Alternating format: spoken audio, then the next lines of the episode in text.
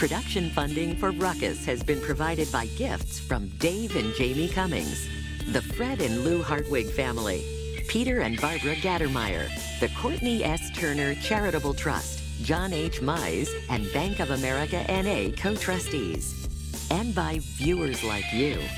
Thank you. Welcome to Ruckus, our weekly food for thought fight from the left, the right, and the center over the news of the day and the trends of the times. I'm Mike Shanin. The Ruckettes join me shortly.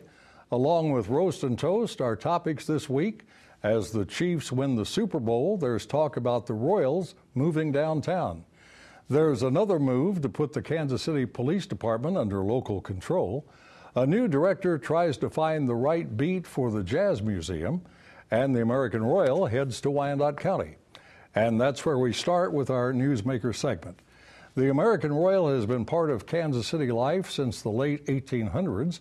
The Royal features livestock shows, horse shows, pro rodeos, and is perhaps best known for its World Series of barbecue. The Royal is undergoing change. is moving from the West Bottoms of Kansas City, Missouri to Kansas City, Kansas, and West Wyandotte County near the NASCAR Speedway.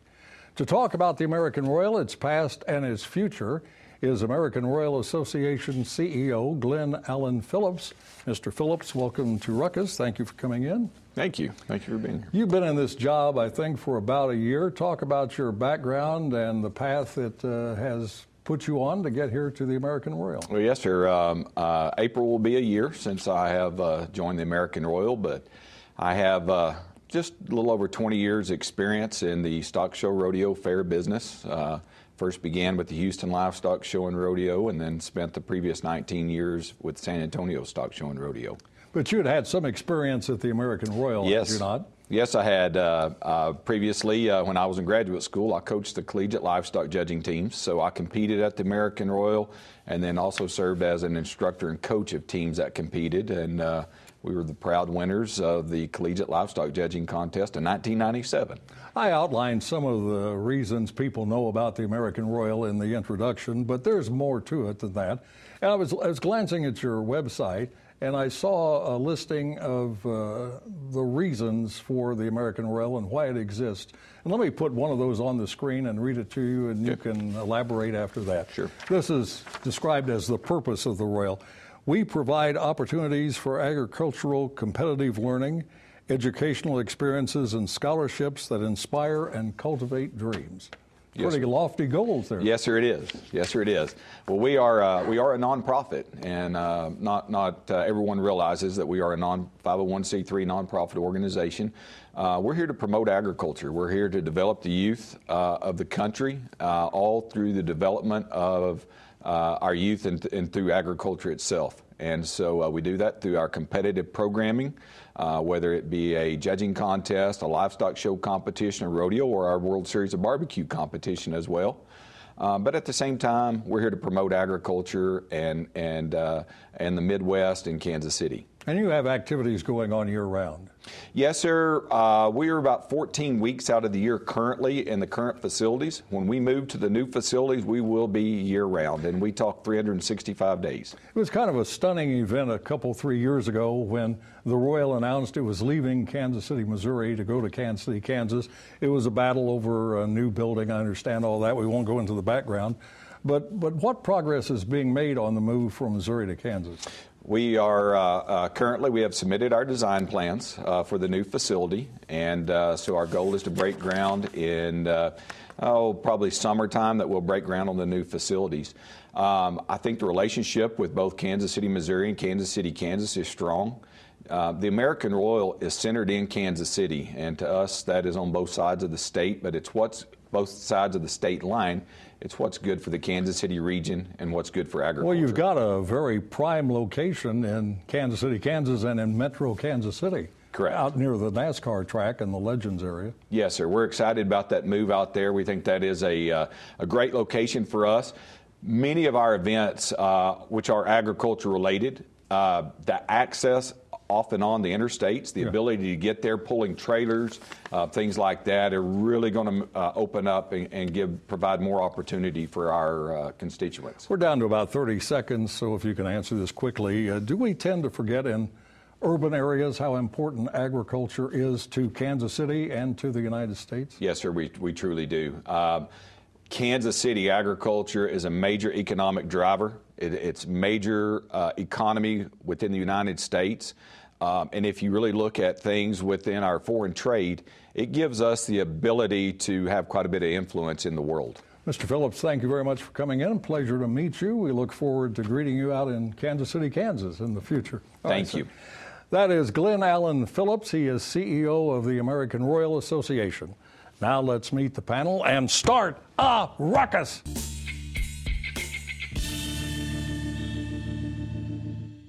Dave Trabert is CEO of the Kansas Policy Institute. Mary Anne Murray Simons is freelance writer and consultant. Patrick McInerney is a former prosecutor and now in private practice at Spencer Fane. And Alana Roethle is a former official of the Kansas Republican Party. Welcome to all of you. Thanks for joining us. We're not going to talk about impeachment. We're not going to talk about the Iowa presidential campaign for the Democrats. The counting may still be continuing, not sure. We're going to talk about some local issues, so let's get started. The celebrations continue as Kansas Cityans revel in the first Chiefs Super Bowl win in 50 years. Excitement about the team, thank you. Uh, its future and Patrick Mahomes' unique talent is front and center. But now we have to change the subject. Football season is over, and the approach of spring training is a reminder that baseball is still a large part of the local sports scene. Kansas City Royals' new ownership group, headed by John Sherman, seems interested in something that has been talked about for decades downtown baseball. Now, for that to happen, we would need a stadium somewhere, somewhere to put it, and some means to pay for it. A local architectural firm, Pendulum, just offered a vivid demonstration of what a downtown baseball stadium might look like and where it could be located. There are still lingering concerns, the most persistent of which are these How much will it cost, and who's going to pay for it? So let's start with that. Do you think Kansas City taxpayers are ready to pay for a new stadium downtown? We'll start with Dave. I don't think so, Mike. I think uh, people are fed up with uh, local and state government giving taxpayer money away to a handful of select developers and businesses. Uh, if, if the new owners want a downtown baseball stadium, then let them pay for it. Would you uh, think the city would pay part of it if the new ownership paid a lot of it? I imagine the city would want to pay part of it. The city officials are always in both states. They're they're very willing to spend other people's money, but this is not something that the taxpayer should have to pay for. Patrick, I bet you're a supporter of downtown baseball. I bet I am. Uh, what would be the advantage of it? Why why do we need it? Baseball is. I'm trying not to channel James Earl Jones here, but um, ba- I mean, baseball is inherently. I don't think that's a danger. right. Don't worry about that. It's an inherently urban game, right? And uh, the cities that have Major League Baseball teams have taken their their their baseball operations, and I say operations, I mean not just the park, but the surrounding circumstances, and they've planted them downtown. That move's been going on since 1992 when Baltimore built Camden Yards. I mean, they integrated it right into the city and that's that's where it belongs. And I think if you look to St. Louis and look at that model. they did Ballpark Village, which was not just the park, but it was residential and it was retail and it was kind of a its whole its own package for downtown. That's worked tremendously well in St. Louis and in Pittsburgh and in Cleveland. Marianne, I know you're a big sports fan, and yes. certainly your family is. Uh, are you in favor of downtown baseball? Absolutely. I understood that timing was not right the last time we tried to discuss downtown baseball, although there was lots of momentum. I believe that the time is right now. And how it gets paid for, no one knows. We don't know if it would be a taxpayer funded kind of thing, it could be a land swap kind of situation. Patrick's absolutely right. Bringing the peripheral development that comes with a baseball park would be extremely important to downtown Kansas City, and I frankly am a big proponent of the riverfront as a potential site as opposed to East Village. But Dave, haven't we already done a lot for downtown Kansas City? There has been a lot done for downtown Kansas City, and and and I'm not opposed to there being downtown baseball. Uh, but it, it's a, if you you're opposed to paying for it. I, I think the, if the owners want to do it, then they should pay for it you know, it, there's no question that certain, whatever the development is, whether it's baseball or a new hotel or a Power and Light District, those things generally just shift economic activity from one part of the city to another. So it gets presented as, wouldn't this be great for downtown? Well, at perhaps, but at the uh, at the, the cost of someone else in town. And, and that's kind of the, the essence of the economic development war. You move it over here and you move that over there, but the jobs remain the same. Th- that's it. You, yeah. you really, you're just squashing the balloon. Alana, at a time we're celebrating the Kansas City Chiefs and the victory in the Super Bowl, is this the right time to talk about moving the baseball team downtown? What happens to the Chiefs? You know, I think a lot of people like having the stadiums where it is where they are now because they're together and people like that as a hometown feel. The other thing I would worry about is if you move it downtown, tailgating is a huge you know draw for both the Chiefs and the Royals and I think if you move that downtown, you're taking that piece away from it too. My biggest issue is again is how is it going to be paid for? I don't think we need to push anything um, more onto the people and i think dave is right in that you know uh, a lot of politicians are fine spending other people's money. I think patrick it's 11 years or so before the right, lease at the up, yeah. sports complex is up would you think we'd see downtown baseball before the expiration of the lease? I would think so. I mean, I think planning wise, um, uh, now's the time. I mean, mm-hmm. if it's going to happen, I think you've got to start putting plans together and talking about locations and and, fi- and, talking about financing and maybe you know maybe it's time to be really creative with the financing and think about a bi-state financing model maybe it's you know it's time to think a little bit differently than just the Kansas City because what we know is that because we live where we live that benefit bleeds all over to Kansas and to all these municipalities so I think everybody should be at the table on that. Mm-hmm. Takes a long time to build something as KCI has taught us and True. the Loews Hotel downtown if we're going to have downtown baseball baseball, I guess now is the time to start so. planning for it. All right. Whenever and wherever jazz is discussed, Kansas City is sure to be mentioned and in meaningful ways. There's a style called Kansas City Jazz developed here in the 1920s and 30s, and Kansas City is home to the American Jazz Museum at 18th and Vine. Given the city's historic connection to jazz, the museum should be a huge success. Sadly, it is not. According to KCUR's Steve Kraske, who recently talked with new museum director Rashida Phillips, there are serious issues facing the museum and the city. They are financial, structural, and stylistic. A consultant report has called for a complete rethinking of the Jazz Museum, including the possibility of closing. And Kraske points out that even though the 18th and Vine area is generally considered to be safe, some suburbanites are still nervous about traveling there. The museum opened in 1997. Should closing it now be seriously considered? We'll start with Marianne, then Alana. Not closing it, but I think How about it's, closing it for a time and rethinking it? Maybe. It's time to face the music, I think, Mike. That's really so what this is about. this is about really reevaluating the organization around the Jazz Museum. I think, uh, according to the study that was recently done and released, they need to just step back, take a look at their operations, take a look at their appeal, where they're located, and how they move forward. You're absolutely right. This is important to the history of Kansas City. Where it's located um, needs to be carefully considered not because suburbanites are afraid to come into the 18th and Vine District, but where can it be linked to other attractions in the metropolitan area that might really attract national attention as well as local participation? But if you take it away from 18th and Vine, doesn't that kind of destroy the concept? That's where the music began. That's under, where the groups I understand that, but that does not mean that necessarily that's the right location for it. Alana, what do you think about this idea of closing it permanently or closing it for a while and studying the possibilities? I don't think it needs to be closed permanently yet at this point. I don't think we have enough information to determine that. I think, um, you know, it is a point that um, people, it's not the best location for people to go to. I certainly don't think suburbanites are afraid. You know, as a suburbanite myself, if I'm going somewhere at night, it's regarding a child's activity. Have you ever been to the Jazz Museum? I have, yeah. I've taken my children before.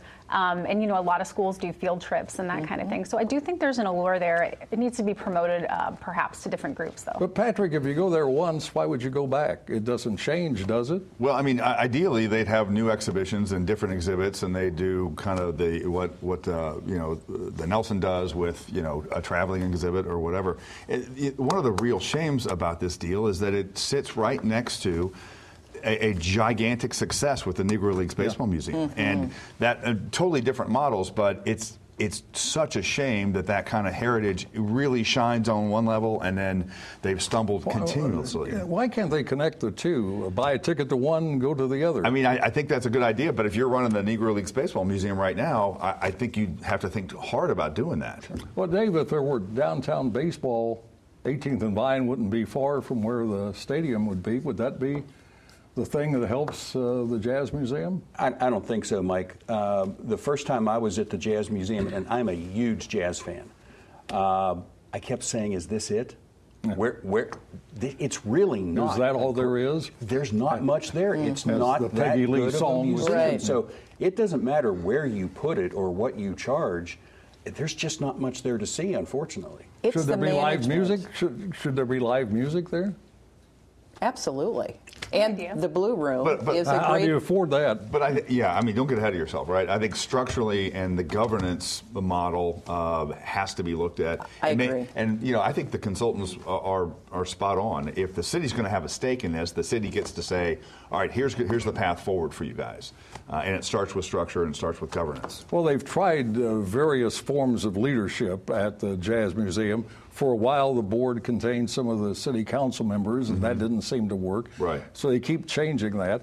And the city keeps putting lots and lots of money into it. I remember interviewing the first director of the Jazz Museum when it opened, and she said, This will be self supporting in 10 years. It's been at least 20 years, and it's still not at all self supporting. Right. And there's a model for these things. I mean, this is not. Uh, you know something brand new. There's a model for operating a museum like that, and I don't know what it is because that's not what I do. And city council members, God bless them, they don't know it either. So if it's going to be a professional operation, then I think you look to other models like that in the country that are successful. Maybe additional attractions in 18th and Vine. I know the Negro Baseball League is museum is there, but what else is there? Is there anything else to go visit? Blue Room. Well, Blue Room the is part of the Jazz part of it. Yeah. Museum. Yeah, they- they're, they're going to have to seriously up their game on, on the programming uh, and, and have a, a much more robust uh, uh, exhibit, uh, bringing in the rotating new exhibits, uh, having live music there more frequently. But um, you have to give people a reason to want to go. Well, when it opened, I remember that you could park your car at Crown Center, for example, and ride a bus to the Jazz District, and then when you were ready to go back, board the bus, go back to Crown Center. I think if you had something like that, but I understand how costly that is and how impossible it would be to set that system into I, I, existence. buy, I don't buy into the location issue. I really don't because the, the Negro Leagues Museum, again, is such a giant success. People make their way there because it's a destination. Uh, Not too of many people place. make their And it's a great trip museum. there. It's a great museum. It's, Oh, yeah. it's well curated, and I mean, Uh, you know, you get you know about for- the Jazz Museum now? I'm talking No, about the Negro the Leagues. Negro yeah, yeah. yeah. I mean, it, Yeah. it's fantastic, and you got a guy like like Bob Kendrick Right. at the top. So I mean, he Maybe, is. maybe that's the answer. A spokesperson. Make Bob do it. You're right, Well, somebody who's dynamic gets out in public, Oh, no promotes question. the Jazz No Museum, question. and Rashida Phillips, I believe is the name. She's a jazz singer, so Yeah. maybe she, the person who could put a face to the Jazz Museum. I mean, she's obviously got talent, and maybe she is the, the front face. But again, you've got to be really intentional about running a museum behind that. we'll have to invite her to be a guest on Ruckus. Yeah. Let her sing. Give her Yeah, some, there you go. give her some guidance. uh, one of the new members of the Kansas City, Missouri City Council is concerned about a not so new topic local versus state control of the police department. Councilwoman Melissa Robinson wants the council to study the pros and cons of the two structures. State control took effect 80 years ago in reaction to local corruption during the Pendergast era. The governor appoints four of the five police board commissioners. The mayor is the fifth. Fortuitously, one of our panelists this week is a former member and a former president of the Kansas City, Missouri Police Board. So, Patrick, do we need a change from state to local control? If so, why? If not, why not? I think you need to change it if it's broken. And it's all about that conversation, whether it's broken right now. Unfortunately, part of the perception, I think Councilwoman Robinson does too much to feed this, is that this is a solution to violent crime. This is going to have an impact on homicides, homicide clearance, violent crime, uh, et cetera. I can tell you as I sit here, whichever way this goes, even if the city says let's move into local control, it will not have an impact whatsoever on violent crime. The question to ask is, is there a deficiency and is, is is there a problem with the model that doesn't seem to be working? This model works. This is the this is the only large, the only major city police department in the country that hasn't been under a consent decree with the Justice Department, that hasn't had upper level corruption, that hasn't had uh, mismanagement. Uh, I mean, it's this model works, and I can tell you from personal experience. You know how many calls I got from anybody in Jeff City when I was police commissioner? Zero. A- absolutely none. I mean, there was the, the selection process was the only thing that the governor was involved with. I spoke to him. I appeared before the Senate, and that's the last time I heard anybody in Jeff City talk to me about the police. What, what, would be the process if it were to change? Would it have to be done by the state government? Well, we could take the St. Louis model. That, that was a, uh, an initiative petition, um, and then it went to a statewide vote. In fact, Kansas City got to vote on whether St. Louis was returned to local control. Um, you could have a statute change. Uh, Chapter 84 is the statute that says that the police board in Kansas City is operated in this manner. I've always thought I was in favor of local control, and I might be, but uh, the argument that it's not local now is not really true. The people who serve on the board are local Kansas Cityans. It is, and and really, this is this is just about uh, which politicians uh, get to be in charge. There, uh, if if the people pushing local control have some suggestions on how things should be done differently, if they were in charge, well, then let's put those out on the table. But they're they're not talking about anything they'd do differently. If they have them, then then share them with the commission. I agree Well, with Pat. I, I kind of disagree with you, Dave, because it's not politicians who are in charge now. The a politician certainly makes the appointment, but again, there's just not any Yeah. control reaching from Jeff City into that police Right. No, department. no, that- I didn't mean that. I meant that the- it's the, the local politicians are the ones who are pushing this, and it's not about making something better. It's just about who gets to be in charge. Uh, so let's let's focus on what the outcomes would be, what the solutions would be. If they can make it better, then come forward with that. But don't just make it an argument about local control. Uh, Marianne, Councilwoman Robinson says previous board members have not lived in areas where high crime problems exist. She said they lived in Brookside and Plaza. Does she make a good point with that? No, I, uh, I agree with Patrick. That's not the issue. Crime is an issue that Kansas City obviously has to think about and needs to deal with separately from the police board. Location of where board members sit, uh, I I think, is sort of like the city council. You have to sort of mix it up mm. in order to have Well, Well, representation. but, but Alana, if the you live city. in a high crime area and you're on the board, wouldn't you be more cognizant of those problems and perhaps have a better way of dealing with them? You might be more cognizant of it. I don't know if it means that you're necessarily having a better way to deal with it. And I think the area needs to be represented by all the parts of Right. Kansas City, not just one particular area. Well, how do you assure that with, with four people? Well, the- the system I mean, the mayor is an ex officio member. Sure. Whoever is mayor is on the The, board. the process used to be when, when the appointments came up, there are four major state senatorial districts that, Right. that are in Kansas City. It used to rotate. So, excuse me. So each senatorial district was represented. I don't know if they- they've gotten away from that now or not, but when I was on the board, I mean, we had a very representative board, and uh, in terms of diversity, in terms of geography, in terms of political view, Who appointed you? Governor Nixon. Okay. Now it is time to go to the soapbox for roast and toast, where the Ruckettes have 30 seconds each to vitiate, castigate, or obviate. And we begin with Dave. Thanks, Mike. A toast to the students and staff at Olathe Northwest High and Sumner Academy in the Kansas City, Kansas School District. Their high school students earned a B on Kansas Policy Institute's A through F school grading report, and they did better than all other high schools in Johnson and Wyandotte counties. Mm. Go to kansaspolicy.org for the complete results. Alana. I'd like to toast the Kansas Senate for passing the Value Them Both amendment. A recent court ruling has cleared the way for an unlimited abortion industry where teens could have abortions without parental knowledge, and your tax dollars would be used to pay for abortions up to the moment of birth. The Them Both amendment restores the people's right to regulate the abortion industry.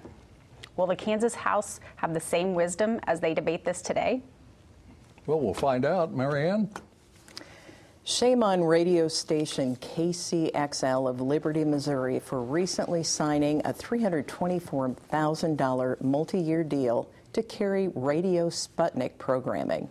This radio group owns three stations, all of which air the broadcasts that promote Russian interests in the United States. Really?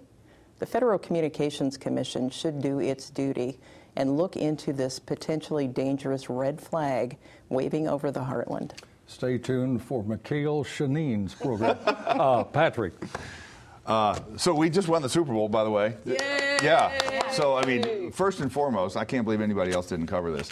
Um, the Chiefs, but Brett Veach, um, what a what a tremendous asset to the team, to the city, and I mean, what remarkable talent in picking out a, a kid that was. Uh, uh, not really heralded all that much and, and making uh, building a team around him. So uh, absolutely, and I also have to toast um, uh, Senator Romney uh, for his speech and his conscience and his deliberation on uh, the, probably the most difficult question he'll face. And finally, presidential candidate Michael Bloomberg doesn't have many funny lines in his campaign speeches, but he did have one the other day designed to irritate the president. Bloomberg said he understands that people have trouble with the idea of two New York billionaires running against each other for the presidency. And then Bloomberg added, So who is the other one? and that's Ruckus for this week. We are back next Thursday at 7. Now, for the Ruckus and the crew, Mike Shanin saying thanks for watching and good night.